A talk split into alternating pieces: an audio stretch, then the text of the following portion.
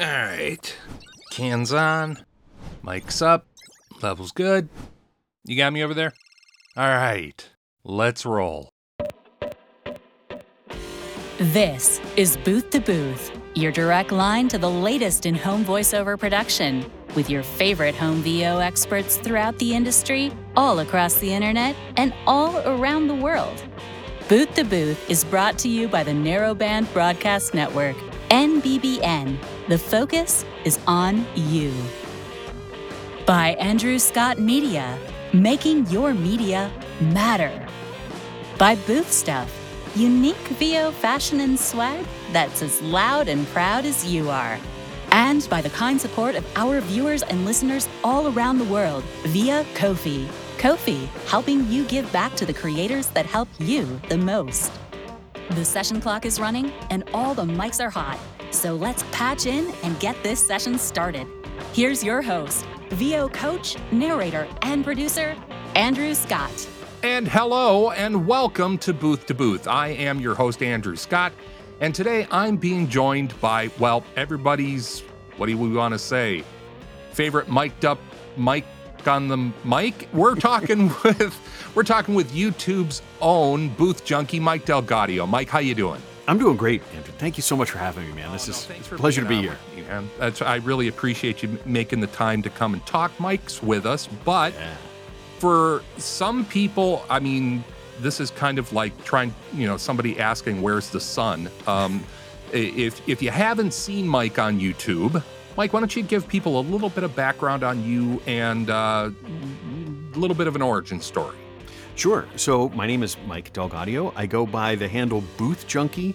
Uh, you'll find me on YouTube where I help uh, new and aspiring voice actors set up their home studio, um, learn about microphones and interfaces, and how to operate the stuff to make your journey to become a voice actor uh, a little bit easier. I hope. Hopefully, learning from some of the mistakes that I've made. I've been a working voice actor now for about ten years. Been full time for the past few years, and just trying to pay forward with my YouTube channel and, and all the stuff I put out, just trying to pay forward all, all of the stuff that I've learned to try and make it easier for the next for the next guy or gal who's who's trying to learn how to make money with their voice. Well, and it's something because you know none of us got here on our own. Nobody was For born sure. with a microphone in their hand, and I'm sure their mothers are thankful for that. but um, where did you really uh, come into the voiceover business? Where what was your path in? My path in um, was. Uh, I guess it's maybe 10 or 12 years ago. I've sort of lost track, but maybe, maybe let's call it 10 years ago. I started out, I'd always had aspirations to do voice work, like when I was a kid um, in the 80s. That's how old I am. In the 80s and early 90s, I wanted to be a voice on television. I actually thought I wanted to be a radio DJ because people, even in high school, like, you've got a voice for radio. And that's what I thought I was. I thought my career path was going to take me to the radio world. I'm sort of grateful that it didn't. Um, but I, I, once I went into the corporate world and got a real job and started to, you know, sit at a desk and do some work, I always kind of had it in the, on the back burner that I'd like to do that. Back when podcasts were first invented, Right. I recorded, you know, a, a few dozen episodes of a podcast whose name I will never utter. It's- I, I know the internet doesn't forget, but hopefully it's 99% gone because uh, I was recording it little on, uh, literally on like a Radio Shack headset mic. I always Oh, wanted to right talk on. on microphone, right? Yeah. and I, and I really I really enjoy it. I enjoy teaching. Um, I really enjoy the the process of uh, uh, of teaching people. So being perf- performing is not the right word word, but being in front of a group of people and and and talking about things has always come pretty comfortably to me. Anyway, so did a lot of that in my corporate work, and then I moved. Uh, I relocated to Pittsburgh, Pennsylvania. A decade ago. I forget exactly how long it's been. Uh, and I was going to, I wanted to meet some new people in my new city. And so I decided to take a class. And normally I would take a class like, you know, black and white photography, something like that. Uh, and there was a class at this at this school, and it was called the Art and Business of Voiceover. I was like, ah, a microphone. I- I'll, I'll do that course. That course. And uh, they they put us into a studio on the very first night, and I got to hear myself on the in the big Pro Tools setup with the big monitors and this Ooh. big control room. I had never really been in a real studio before, and this was in a real studio. And when I heard myself, I was like, oh wait, is that me? Is that what I sound like? Because they had it all sweetened and everything. I was like, yes. Yeah. And and that night I I literally I went on Craigslist that night and like, is this microphone still available? Bought it the next day. And I've recorded literally Yeah. 99.5% of the days um, something whether it's for for recreation or for for personal betterment or for a paying customer i've recorded every day since i literally fell in love with it at that moment and never looked back Yeah, it is kind of a, and the rest they say is history, history, moment. Yeah, right. the first time you ever get it in a real studio yeah. with real acoustic treatment and real gear and real preamps and a real mic, it is Yeah. a quantum change. Yeah, you know, for is. me, it was always, I knew I wanted to do this much like you. And um, I always knew that the, the greatest impediment was the hard disks didn't spin fast enough when I wanted to get into it. I was all still down to tape. And um, yeah, it's it's one of those things where it really can be a light bulb moment for people, and that's why I always encourage people if you have the ability to go and experience it first, by all means do, but understand you will come away a junkie. for sure I know and I did. yes, that was a little bit I of a brand push there. I'll I'll admit that. So we're going to be talking primarily about microphones today, which is obviously surprising no one. yeah But yeah. um really what was your first grown-up microphone? What was the first microphone that really got you going where you said I can do professional level work with this? Yeah, yeah. I lucked out right in the very beginning. I went to that ad on Craigslist was for a um uh, a CAD uh, original CAD E100, which I still have right over there. And that's the question that was way down on my list, but I'm going to get to it right now. Yeah. Man, what is it about those OG E100s? I don't know, man. They've they've got a they've got a really oh man, it's just what fell what I fell in love with at the beginning is how I, I sounded big and uh, the word I like to use is muscular. I sound very you know muscular. Sounded Yeah. like me, but it sounded like a better version of me. Yeah, it's like the Um, me you want to be when you wake up from that Yeah. dream, going, "Man, I wish I still sounded like that." No, right. those Uh, I don't know what it is about that. I think it might have to do with the uh the capsule material, the the condy little material that they have. It's a Unbelievable. I for me, it's you you say muscular. I say because my I tend to be pretty throaty. Mm. It, it's a richness, it's a Yeah. fullness, it's like the maximum, it's everything you've wanted out of your voice Yeah, yeah. with It's- a flat response. and I, mean, didn't know that. I I just bought like I did some some quick research and people were talking about you know the I, looked at a bunch of different microphones that first day and the first you know there was oh yeah the CAD E100 should be affordable and blah blah blah. There were a couple of different microphones and I went onto Craigslist and there was one and so that's the one I bought. I There's always a desperate guitar player who needs to pay the rent and is getting rid of something in order to keep a roof over his head. Exactly. I've, I have capitalized. I am in the studio that Craigslist built in more Yeah. ways than Oh yeah, one. totally, But- totally, totally, totally. My So- my whisper room was a Craigslist. right? And oh, that's yeah. just it. That's one of the greatest things that you can get through to an aspiring VO person's head is don't buy the newest and the greatest and the freshest and the shiniest. Go buy something used. Uh, as was stated in my book, and as I often tell people, I made my first 250 bucks using a used $30 blue snowball microphone. And Yeah. that was used for a national PSA for a government agency.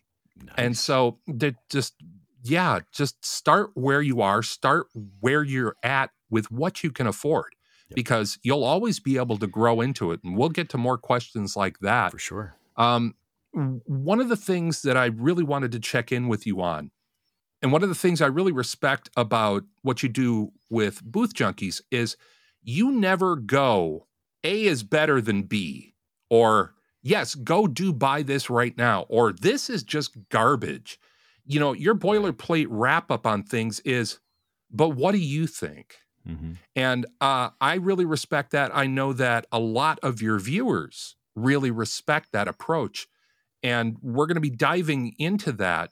But one of the things that I enjoyed the most about a number of your videos is the times when a piece of gear, particularly a microphone, totally surprises you and completely exceeds your expectations. Yeah. And you know, two that really jump out to me. Um, one of them is the uh, original Tech Zone Stellar X2, Mm-hmm. and the other one is the Synco 2D shotgun microphone yeah. which yeah. which I happen to have one of because a friend of mine who I hadn't met yet recommended it, and I ran out and bought one because I sold my Sennheiser when I was desperate. Yeah. So, um, you know, watching you light up when something really exceeds your expectations, or when you had no expectations and just still kind of had your ears blown. Mhm. Um, what's been doing that for you recently? What are some of the things that have really kind of surprised you by way of microphones? Because before we were we were talking before the show, um, you know, we were both saying how the price for quality and the bang for buck has really kind of slid in the last two or three years. Yeah, it, it really has, and I and I think what what has, and I'm not sure if there's anything that's like brand new. That's like, oh my god, the thing that came out this week is the thing. Mm. There's a couple of things that I think have been have been really impressive. It is the the three to five hundred dollar microphone range. I think is absolutely the the sweet spot. Oh yeah, Um, maybe three to maybe eight hundred Yeah. dollars is could be the could be the the last mic you you you ever really need. yeah. You can get a forever mic for five hundred bucks Oh, these yeah. days, Oh yeah. easy. Uh, and so I, I think just the general, I think the attention that's paid to the circuitry that goes into the microphones to try and make to try and maximize the inexpensive capsules has really uh, has really sort of changed the game, right? Because you could get the the inexpensive capsules, what is it, the the eighty seven style capsules, yeah, and without the right circuitry, they can just like fry your ears. They're like yeah, high or they can still sound like garbage. They can yeah, sound- I mean, yeah. just because it's an '87 style means nothing. Means it's, it's how much voltage you pump into Yeah, it and yeah. across. Yeah, so there's a number of different things that go into it. and I think I think maybe it's you know doing part to like the the mic parts guy where all of a sudden we realize eh, you know we can make these mics sound good. There's there was the the popular like the Oktava mods and Michael Joly who was mic who was modifying Mhm. these really inexpensive mics to make them sound I mean I have my I have my Joly mic right here that can make them sound world class and then I think some of the manufacturers said well hey maybe that isn't that expensive to do. And so you end up with you know s- some of these microphones the stellar x2 being being one of them that you know still is incredibly affordable. The original version sounded really great. I haven't i haven't uh, i haven't spoken to them in a long time. I presume they're still making the same the same microphone but that microphone when i first got it it looked just like a you know a cheap cheap one. Yeah. but when i heard it i was like they they paid attention to what to what they Yeah, were they put they put the money where it's important. whatever they whatever they Yeah, were doing And I think you're doing. right. I think this whole um, garage hot rod modding of microphones, it's it's almost like a, a, a couple secrets obviously leaked out into the world somewhere, and a couple very clever people went, "Oh, wait a minute! You mean I can take a Harlan Hogan and make it sound like a U87 Yeah. with this capacitor and this Right. resistor and jumping this thing here?" right and yeah it is it is it's turning into a thing but i think more importantly what you said earlier is really what i try to get across to people and that is you do not need to mess with your mortgage to get a mic that's quality enough for you to actually be doing national or i mean i don't even say national work anymore because the word national means virtually nothing these days right you know Right. um but the the the quality for dollar is kind of bananas if you would have told me back when i was 22 years old and a sound engineer in a studio that you'd be able to get something that sounded like a 103 for Mhm. $200 Yeah. it you know it it Yeah, yeah, it's yeah. something where i just want people to pump the brakes and understand kind of the the order of operations in which you should be pursuing it that leads me to another question Mm. and that is this I, I know for a fact you and i are cut from the same cloth in this regard and that is your mic means a lot less than you think especially when you're starting out for sure and there Yeah. is definitely uh, there's there's there's definitely something to be said for don't go out and buy a 103 unless you have the environment yeah to support it. Yeah, for sure. I know. I know. Certainly, when I've coached people, there have been a lot of people who are like, I went out and and spent a grand or more on a microphone, only to find out they're using like PVC and thin, you know, their grandmother's crocheted Afghan as their booth. I'm like, no, no, no, no, no, no, no. We're out of sequence here. Those professional, you know, upper echelon, high end theory mics, they're going to only reveal more about the imperfections of your of your booth, of your environment. They are far less forgiving. Uh, and you don't necessarily need to go up into that. I, I remember it, very early on there was a, when I was when I was coaching and and helping people. There was a, a YouTuber who shall remain nameless, um, but he was making money hand over fist on YouTube. Right? he's like, Mike, I want to know what the absolute best best mic money can buy. What should I? He's like, I got all the money I need. What should I go?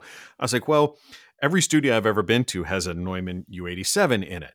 So you could go there. It's like $3,600. He's no problem.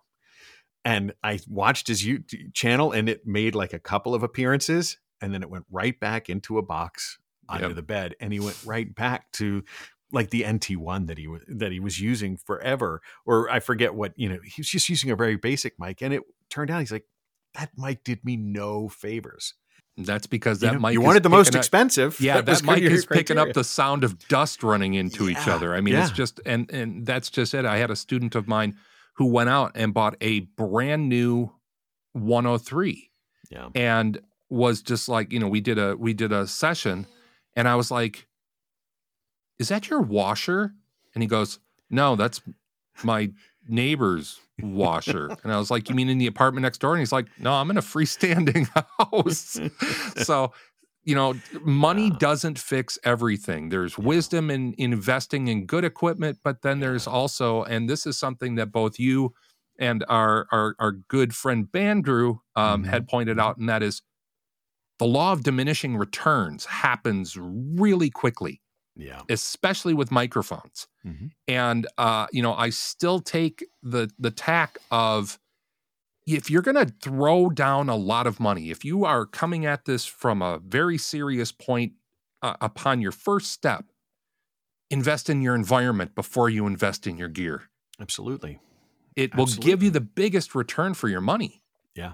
One, I, one of my early videos that I made that got a lot of response from people was I, I did a, a comparison between two microphones, my 103 and an AKG Perception that came as the bundle deal with when I bought that CAD E100. He's like, "Do you want the AKG wow. Perception for like another 15 or 25 bucks?"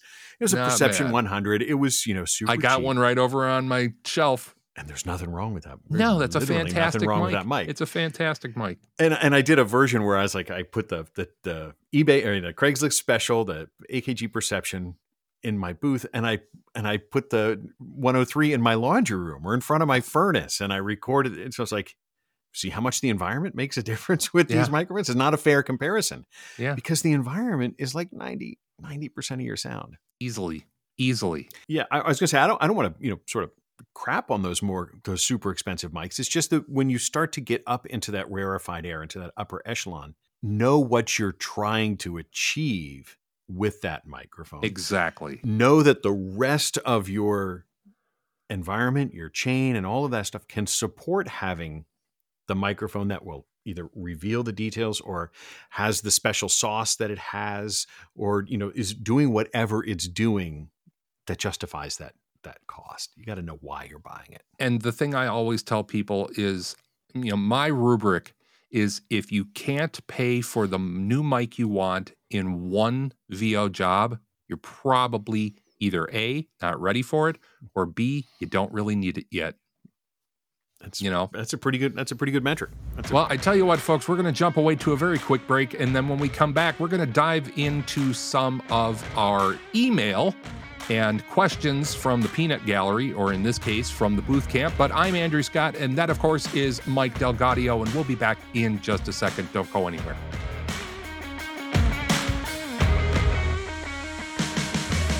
Booth to Booth is brought to you in part by Boothstuff.com, the home of the world's most unique VO casual fashion and swag.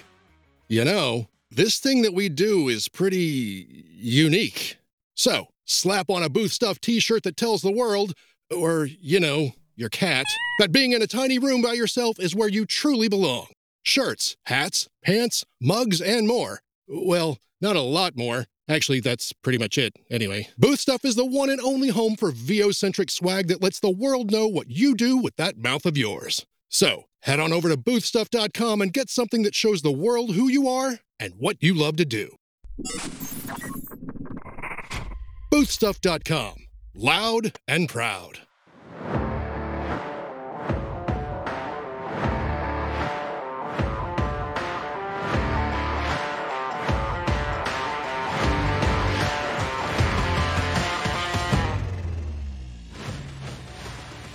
And hello, and welcome back to Booth to Booth. I am Andrew Scott, and I am patching into Mike DelGaudio. And now we're switching tack a little bit here, Mike. And I have, uh, and for all you people, there's going to be a link down here. I run a Discord server for my uh, channel, and I invite you all to show up. Mike's going to have a link to his Discord server as well down in those links below. But uh, we've got some questions from some of my Discord users. And the first one we're going to start off with is from uh, Gwen Steele. And Gwen asks Most of the mic shootouts that you see on YouTube uh, feature male voices, feature cis male voices.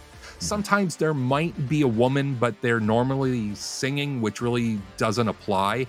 Are there any good resources for finding mics for VO people that suit female presenting voices? So, what are your thoughts on that? That's actually a really interesting question. And I, I don't think there are. I, I honestly think that this, there's an opportunity there, and we can talk about it.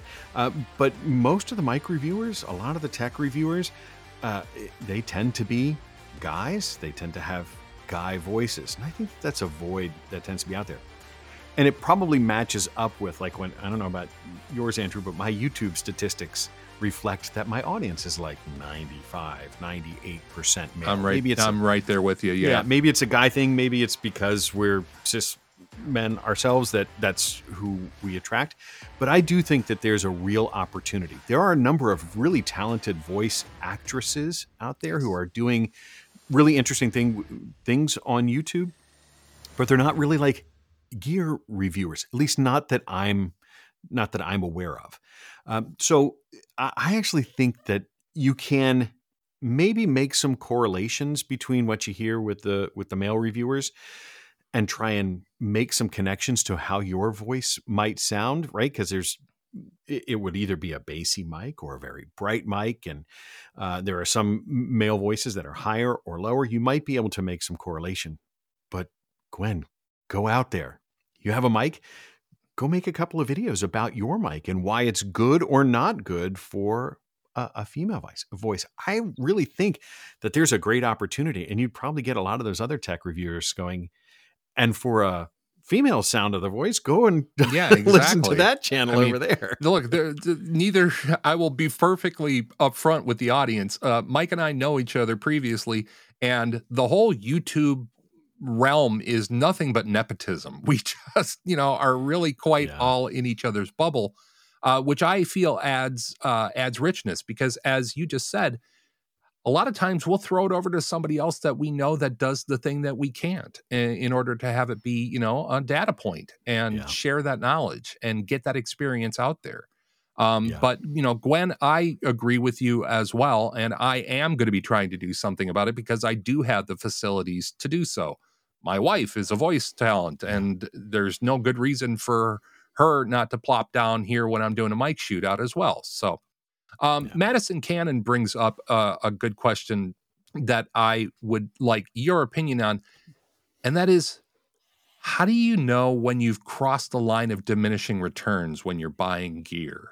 Now, both of us suffer from a bad case of gas, Yeah, for sure. uh, but sure. really, kind of where where where does that line happen?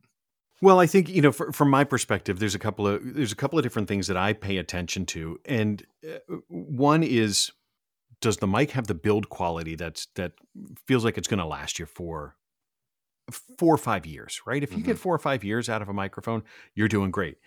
If you get four or five years out of a microphone, chances are you're going to get 24 or 25 years out of that. I mean, what are you doing in your studio where you're wearing through your microphones? Yeah, e- So- exactly, exactly. If you're not, if you're mistreating them, if you're it's really high humidity or something Right. like that, you may be damaging the microphone. But chances are, if you get a microphone that's that you're happy with for years, you're going to make it last a lot longer. I think it's just like anything else. It's about getting to know the the microphone, getting to know its foibles, getting to know how it works, and and if you get to the point where you're comfortable with it, you may be able to keep it forever. If it feels cheap, if it feels like it's falling apart, if it makes too much noise when nobody's speaking into it, if it Sure. you know if it's got a background hiss, if it's got clicks or pops, then you got to move that piece of uh, that piece of hardware out and find something that is going to going to be a, a bit more robust. But really, once you find that, I, think of it as as like any other instrument. You don't become a good guitar player by hoarding 50 different guitars. You might only need one guitar and you know how to make that guitar do everything that you can make it do. For many of us, we have to learn how to make our microphone do whatever it is that we want want to make it do. And as you get to know it and get to know how to perform for it or around it or near it or whatever, then y- you will have found your forever your forever microphone. You don't need I- to collect many microphones. I think you you brought up a really good point that's not in my my bullet point list of things to ask Mike DelGaudio, but we're going to do it now, and that is, you know, and we'll we'll point to the question that everybody thinks should be asked, and a number of people here have, and that is, how do I find the right microphone for my voice? Hmm. And now, you and I both know that that's an impossible question to answer It but is. really what you just brought up is to me the key to unlocking that problem and that is when you have enough experience on mic when you have enough experience engineering your own voice and when you have enough experience understanding what clients in the market demand regarding your audio fidelity any mic can work if you know how to adjust yourself to Right. that microphone Yeah, yeah. Yep. I, I agree. Now, it, it, from there, you can say, well, there are some things that you might be able to look at at the at the tech specs to know if that mic is going to be harder to work with than others. Things that come to mind is uh, um, if you have a sibilant voice, right? You've got a super sharp S. Maybe the microphone that you want to avoid is the really hyped up, super present microphone, right? So if, if the if the reviewers say this has got a very present um, uh, uh, response, or you look at the the response graph and it's got that great big hump right up where the, where your S sound is, maybe that's not a microphone that's going to help you. If you've got a super bassy voice, maybe a wider cardioid pattern would help tame the proximity effect so it doesn't sound like you're talking uh, in a boxy room or it, it wouldn't add additional muddiness to your voice. There's probably some things in the in the tech specs that can help guide you towards certain features for the mic but i there is no like one mic for one voice. Yeah, and uh, my user Mike Cole did ask that very question. Is there any real way to look at a tech spectrum, a frequency response curve from a microphone, and really know that it's going to work for a given voice? I think it's less for when I think about that question. I think it's it's less about the given voice. Although, like I said, if you've got you know if you're it's if you're very very bassy, then certain things might you know maybe you want something at least with that high you know that high pass filter so you could roll off some of that bass if you if you need Right. to. Um, chances are you're going to be able to fix a lot of that stuff in software Sure. um, but things like things like the pattern of the microphone right? The narrower that pattern the more proximity effect it's going to demonstrate. So if it's a very wide cardioid much less proximity effect much you know but if it's a hypercardioid more proximity effect. Um, it, it- does it have bass response? Is it from 20 hertz to 20000 hertz or does a does it have a natural roll off in the bass or is it boosted in the bass or is it very very present on the highs or is that graph flat you can get some sense of how that microphone's going to perform. But eh, I, so many of those microphones, if it's a really good microphone, you're going to get the individual frequency response graph for that mic, but you're not going Mhm. to get that until you bought it. Right. And for all the other ones, you're going to get a general idea of what that thing is. And then it- what's really hard about that is depending on the microphone, depending on the capsule, depending on the pattern, the higher frequencies tend to be more like a hypercardioid pattern, whereas the bass tends to be much more omnidirectional and they'll have different responses at different frequencies. So if you have the microphone, but you talk off to the side of it by a few degrees, Yeah. that can significantly affect the- Completely the different sound. microphone at that point. It, it, it really could be. yeah. Some are some are more forgiving of really wide. Some are much more much less forgiving of of um, as you move off axis. So the whole the one microphone could sound way different in lots of different situations. And then if you stick that corner, if you stick that mic in the corner of your booth or in the corner of Right. your room, or, or up against the a flat wall or Yeah. I mean, so many variables. There are And that- so many. Variables. and again that goes back to you know what i said earlier and that is you most people are surprised when they finally understand that you can change the tonality and the color and the presence of a microphone by how you address it if i were all up on this mic like howard stern i'm going to sound like howard stern right. but if I am treating the microphone and its placement in a different way, or I, I'm baffling behind it, I can take away some of that proximity effect, or Yeah. I can enhance some of the air in a microphone. And that stuff comes down more than anything to the user understanding what their voice looks like on a spectrum. And I cannot encourage people enough to do a good spectral analysis of their standard voice so that they can then they can look at a mic graph and go you know there's a big boost between 10 and 12k and that's going to make my s blow up yeah.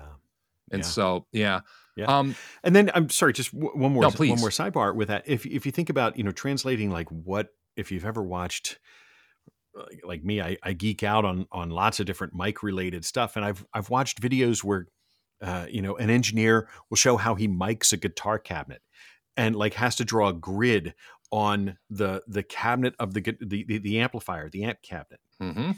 and it's like I move it to the left, I move it to the left, and the, the mic will sound different depending on how it is in front of the cone. Well, the mic might perform different if it's right in front of your mouth, just above your head, just below your head, pointed up up your nose or down towards your chest. Like all of these things, they all they all come into play. I can't agree more. Uh, Yeah. My user Rain Dog, now that we're talking about mic placement, uh, brings up something interesting. Anthony asks So I have a condenser and a shotgun. Mm. What's the logic of choosing one over another based on the type of VO work? I'm going to assume he means like a large diaphragm. yeah, exactly. cardioid. I'm I'm thinking. I mean, I know what he has. I've seen the inside of his booth. So yeah, Yeah, yeah. he's talking about a a good old studio, you know, cardioid condenser versus a pencil shotgun. Yep. So you you may need both. You may not need both. You might be able to get the same out of out of either. You don't necessarily need to have both.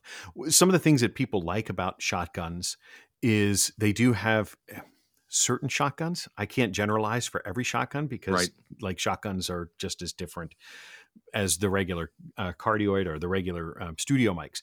Uh, but I think you know for things like um, either the the Synco that you have, or the Deity microphones, or the Sennheiser 416 that I have, or a Schoeps microphone, um, they will have different proximity effects. That very narrow pattern tends to have a good proximity effect.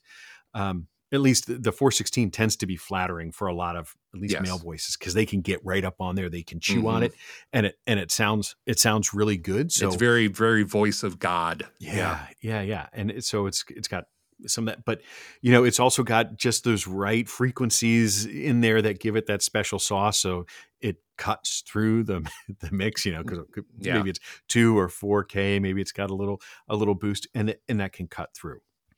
Uh, but you know, for a long time, uh, the only mic that really sat in my booth was my 416, and I didn't, I maybe didn't need to use my 103 or my E100 and I was doing all kinds of work. It could have been radio commercials, it could have been TV commercials, it could have been just me acting on on a podcast. The but the pattern can can influence. The pattern can influence um, what room, h- how your room behaves. Uh, so I use the shotgun. I'm using the shotgun right now. Uh, because my new room that I'm in is not doesn't have a ton of acoustic treatment, so I'm trying to use the pattern of the microphone to help me. Whereas the wide cardioid or the, or the cardioid patterns can hear the sound bouncing off the walls to my left and right, up and down. The shotgun is a little bit less sensitive to, to that, so the the shotgun might be helping me in in the room in the room itself. So different microphones can be forgiving of of different environments. Um, I also think that the the the regular studio condensers um, they can also sound a, uh, sometimes a bit more a bit more neutral. So if you are going for something where you're supposed to sound neutral, or you're going to be handing this off to an engineer to be eh, as a character in a podcast or something like that, they may want a much more neutral sound so that they can do stuff to it, put you in a certain room on, Yeah. on a on a virtual set, as it were. Um, so there's different there's different things, but that's that's sort of what I think about when I when I think about the logic of choosing which is what's the intended end use for this? Eh, do i need to sound like the voice of god? Do i want to you know have that 416 right up against my mouth so i sound as big and as as huge as i can? Do i want to sound as natural as i can do am i looking for some some specific characteristic that that mic can help bring out or am i trying to minimize some characteristic that that mic can help me hide Yeah, I uh, again agree hundred percent. And um, you know, the the one thing that I'm going to throw out there that a lot of people in the VO world are not talking about for some reason or other, uh, and I feel I kind of feel like it's a little bit of gatekeeping, but it's the use of a dynamic mic for VO. Hmm. Um, I have uh, a number of dynamic mics. This is my podcasting mics, just a good old SM7B.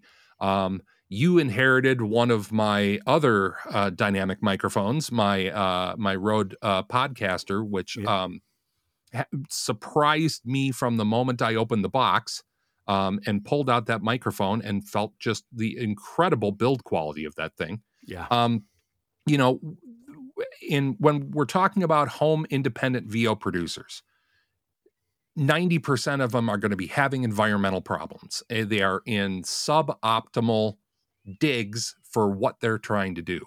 And um, there's really been a change, a sea change in the dynamic mic world. The dynamic mic world used to be this very hyped sounding. And I mean, admittedly, I'm running through a Rodecaster Pro 2 right now, so I do have compression on me. But Mhm. even at the best of times, you know, an SM7B is going to sound like an SM7B. But I come from, you know, the the realm of old school recording studios.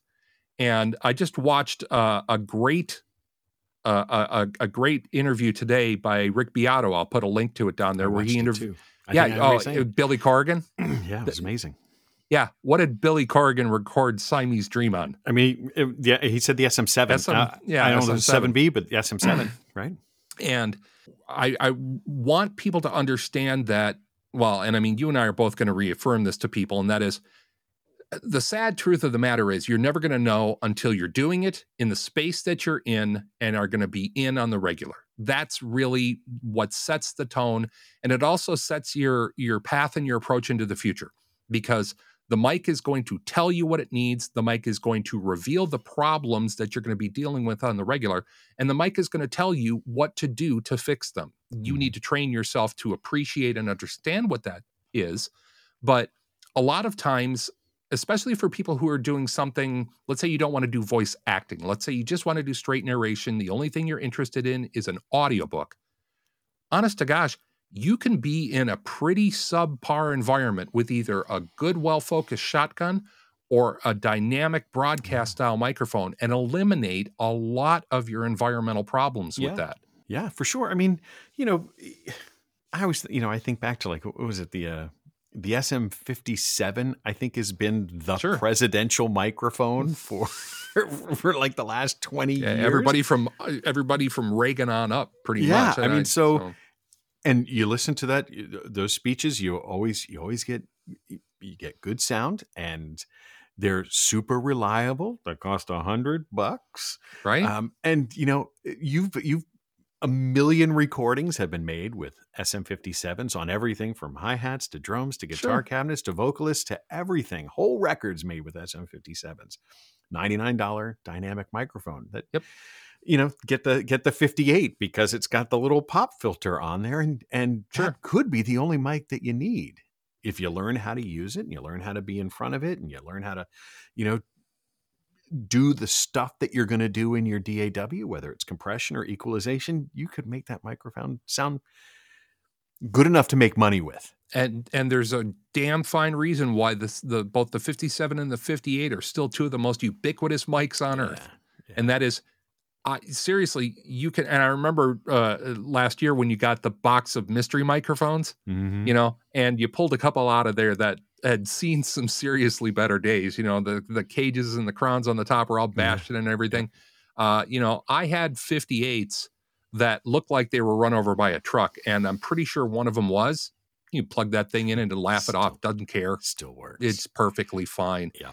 Um, so as we wrap up here, I want to ask uh really when it comes to the mic that you should be aiming yourself at, what are two or three of the most significant buying considerations? both by way of mic quality and then also some some other things uh, you know i had somebody uh, uh, my one of my users asked uh, about mic arms and if you have anything to say about that um i mean my only answer is make sure it holds up your mic. Um but really what are the two or three things that you feel a beginning talent should really take into consideration when getting a mic? When get, when getting their when they're getting their first mic don't don't go don't go overboard with it. You know look in the look in the three to five hundred dollar range and you're gonna you're gonna be fine pretty much across the board with whatever you choose whether it's from Rode or from Lewitt or from Austrian Audio or from any of the microphones. I'm looking over in my cabinet. You know the Aston microphones, Sure. the the Stellar microphones, the um, Lauten Audio microphones. There's a ton. There's a ton of options. yeah we are suffering an embarrassment of riches in the mic uh, world lately There's a there's a million, and you know it, it helps that all the all the streamers and Twitches people and all the people on YouTube that there's everybody who wants who who who needs a microphone. There's there's a ton of great microphones out there. Um, so think about a couple of things to think about. One, does it come with the stuff you need, and can it accommodate the stuff you need? So talking about microphones, like I was, I just got the um the Soyuz 1973, which is this little. If you're watching it, it's this little tiny tiny microphone i hate you mike but its its uh, mount is if you're familiar with the old Oktava like 3 319 it's Mm-hmm. Yeah, got that same one it- Yeah. which is a very inconvenient I mean if I had a knock on this microphone it's very inconvenient and yet it's so small that you're going to be hard pressed to find an aftermarket sh- uh, shock That's the same that thing I had with the Aston Spirit. Is the that that it's direct to a stand? The, no, the Aston Spirit Oh. microphone. I reviews that. I couldn't even get that thing on my on my boom arm because the uh, XLR jack is so close right, to next to the. Thread mine mount right because they were advertising it as direct to mount, and I'm like, yeah, Yeah. exactly. they're really Yeah. close to each other yeah Yeah. and you put an adapter in there, and if you have if you have any kind of tightening knuckle on your on your thread mount, you're not going to be able to get an X, XLR cable in there. right So those are that's a, a real consideration is the physical design and ergonomics of the and microphone. then same thing like i have the uh the the this is the austrian audio this is the oc16 and it's square and narrow Mhm. so the shock mount that works for this microphone is not Ain't the same fly. one that, that works Yeah. for this one and this one is harder to find an aftermarket for the, the rectangular so if you're listening to it it's Yeah. an, it's narrow and rec, almost rectangular in shape um, so those are things that are that are considerations that they're cool might make it a little bit harder to use you might got to buy something extra in order to to make it work so if you buy like the aston uh, the aston spirit or the origin you have to buy the kit in order to get the um, the shock mount that yeah, eh, or you're yeah you're looking at aftermarket or getting into something that's so proprietary that there is no aftermarket for it, and you kind of have to deal with the highest ticket price option in order to preserve functionality. for sure, for sure. Which can be which can be challenging. Like the Austrian audios, I like them. Uh, I love the microphones, but the way it mounts into its shock mount is kind of proprietary. Mhm. Um, it you know it's not threaded, whereas like the Soyuz is threaded, so I can put it onto. There are some other shock mounts that it will fit into.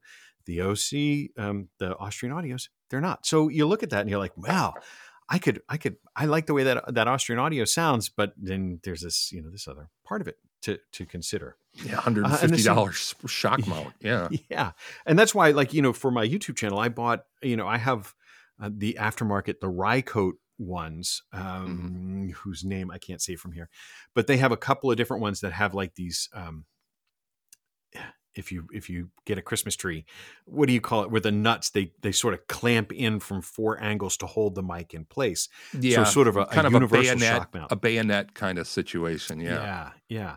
Uh, you know, some of the microphones have have appendages that stick out the back. This is the the Warm Audio WA eight thousand, and it's got this big big ass heat sink in the That is back. ridiculous. I mean, no offense, that is ridiculous looking. It looks like a, water pump for your jacuzzi.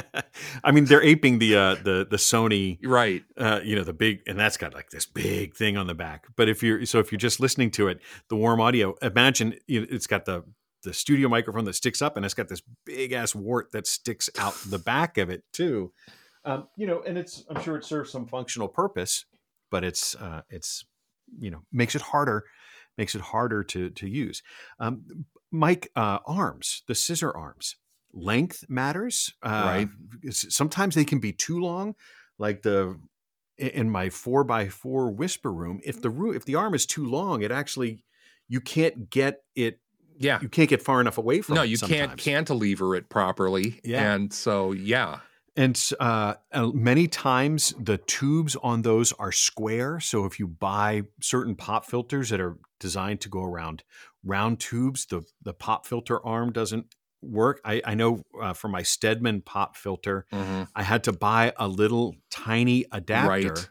A little wedge. yeah. that will uh, that will conform the round tube to a square tube so all of a sudden it will clamp properly instead of having to like wind it down or stick a you know a dowel or a pencil i remember that was what i used to do I used to Right. stick a pencil Yeah. in there and squeeze that and then, of uh, course, in the middle of a session, it suddenly does the tink like that and, you know, ruins the take. So that's Yeah. only happened to me a dozen or so times. yep yep um, you know do you want to be able to put the mic through the desk the mic stand through the desk does it want to be on top of the desk if it's going to be on a base is the base heavy enough so that the mic won't tip it over Right. Um, I know I bought extra five pound five pound um, barbell yeah. plates to weight to weight the microphones down, because sometimes the heavier mics, like I have um I I had this one as a prop. I have this this old Oh. CAD microphone, Sure. which is huge by Yeah. you know you look at the the, the Soyuz. I swear to God, it's the size of a football or a thermos. and it's heavy, right? This yeah, is no, like it's a got to be about, about seven pounds. It's really it's really heavy. It's a lovely sounding microphone, but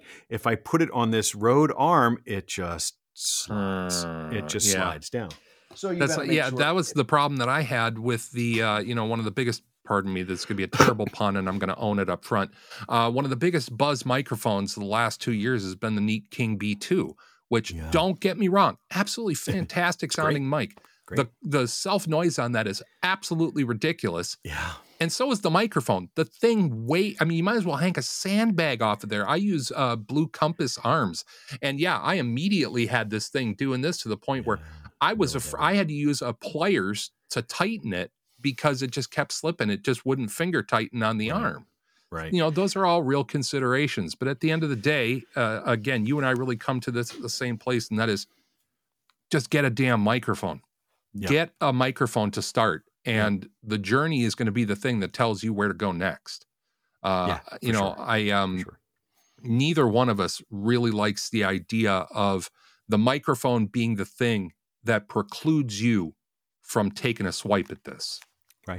You know, It doesn't. I mean, certainly, uh, I, you know, for voiceover, we certainly want to have crystal clarity and stuff. But you know, I've been watching like uh, Marques Brownlee on his uh, second channel where he's doing it all on a phone. And Yep. I think I did a video a while back where I did I used my phone. Yeah, we both got a video booth. of that. Just take it into your booth and and The environment means everything.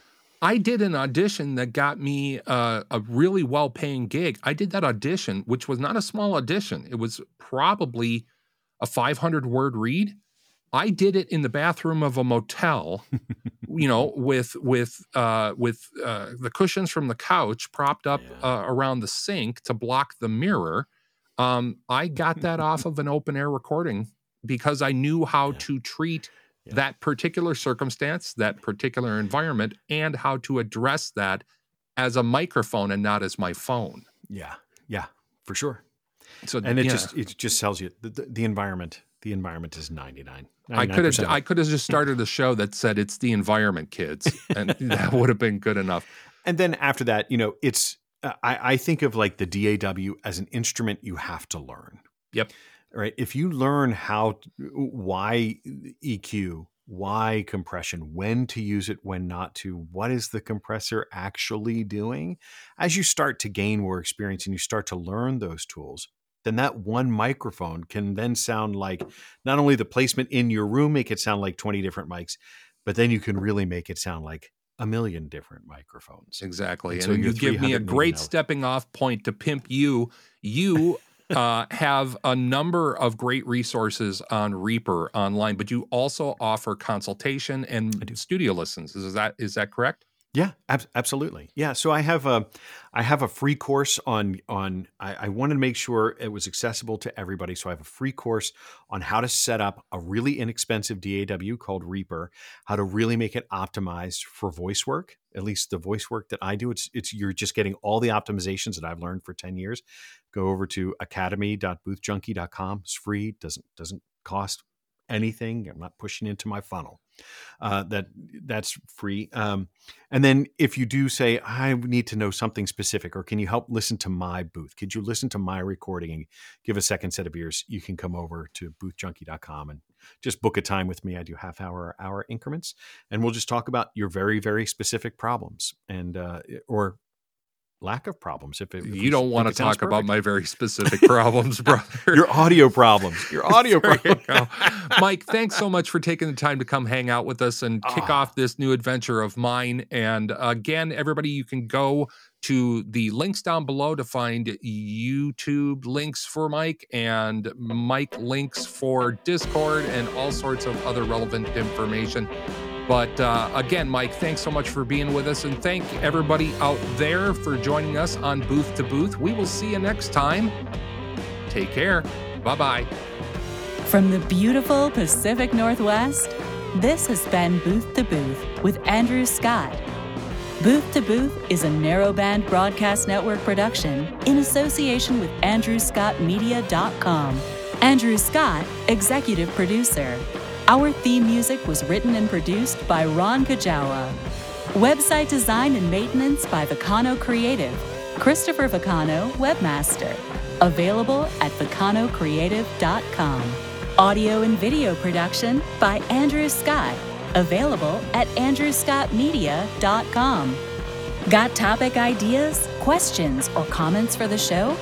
Email us at patchin at booth2booth.com or by simply clicking the link in the description. On behalf of host Andrew Scott, I'm Gwen Steele. From our booth to yours, thanks for joining us. See you next time on Booth to Booth. NBBN. The Narrowband Broadcast Network. The focus is on you.